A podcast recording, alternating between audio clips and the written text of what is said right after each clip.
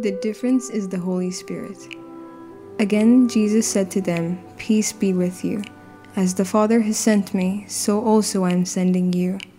When he had said this, he breathed on them and said, Receive the Holy Spirit. John 20, 21 to 22.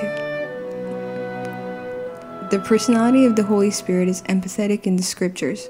However, the relevance of the Holy Spirit seems abstract in the lives of many believers today.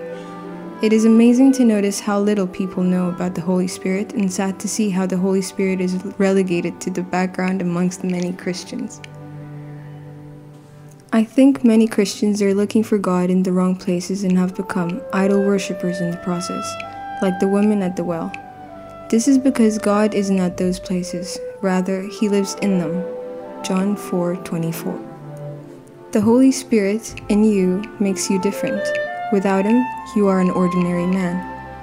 You can have knowledge about the nature and works of the Holy Spirit, but to be a believer with a difference, you've got to experience the Holy Spirit. The Holy Spirit is not a force, and His experiences are not limited to, but manifested through fire, water, mighty rushing wind, gentle breeze, etc.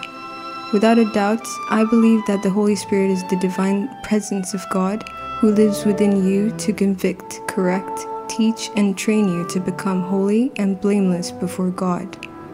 The Holy Spirit is the difference maker on several counts. Let's look at a few. The Holy Spirit is a prayer partner. When you allow the Holy Spirit to have His way in your life, your prayer changes. He gives you both confidence and conviction, such that you are able to make prayers that align with God's will. More than that, he helps you to pray. Romans 8:26. You no longer pray in fear, but with boldness and great faith in God. The Holy Spirit gives life and peace. Our life is an outward expression of the Spirit's work in us. Actually, we live from spirit to flesh. A reverse is dangerous, and many have ignorantly chosen to live that way, probably because it's easy or meets their selfish desires. Your spirit is housed in your body. True you is your spirit, not your flesh. The Bible says, You, however, are not in the realm of the flesh, but are in the realm of the spirit, if indeed the Spirit of God lives in you. And if anyone does not have the Spirit of Christ, they do not belong to Christ.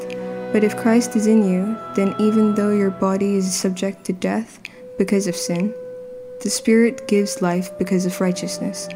Romans 8 9 10. The Holy Spirit gives power over the flesh. In order to deal with the weaknesses and compromises of your flesh, the Holy Spirit is your ever present guide and counselor to navigate you through this dark world. You definitely need the Holy Spirit if you're going to survive daily on this earth. So, in our main text, Jesus finally breathed upon them, saying, Receive the Holy Spirit.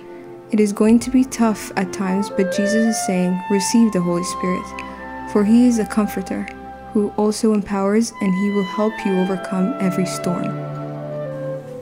You have been saved, sanctified, and justified, but if you live according to the flesh, without the Holy Spirit, and engage in worldly pleasures, you will die. Romans 8 13. Today I present to you the difference maker, a friend who is always closer I know you want to do things differently. Do it with the Holy Spirit. Stay blessed.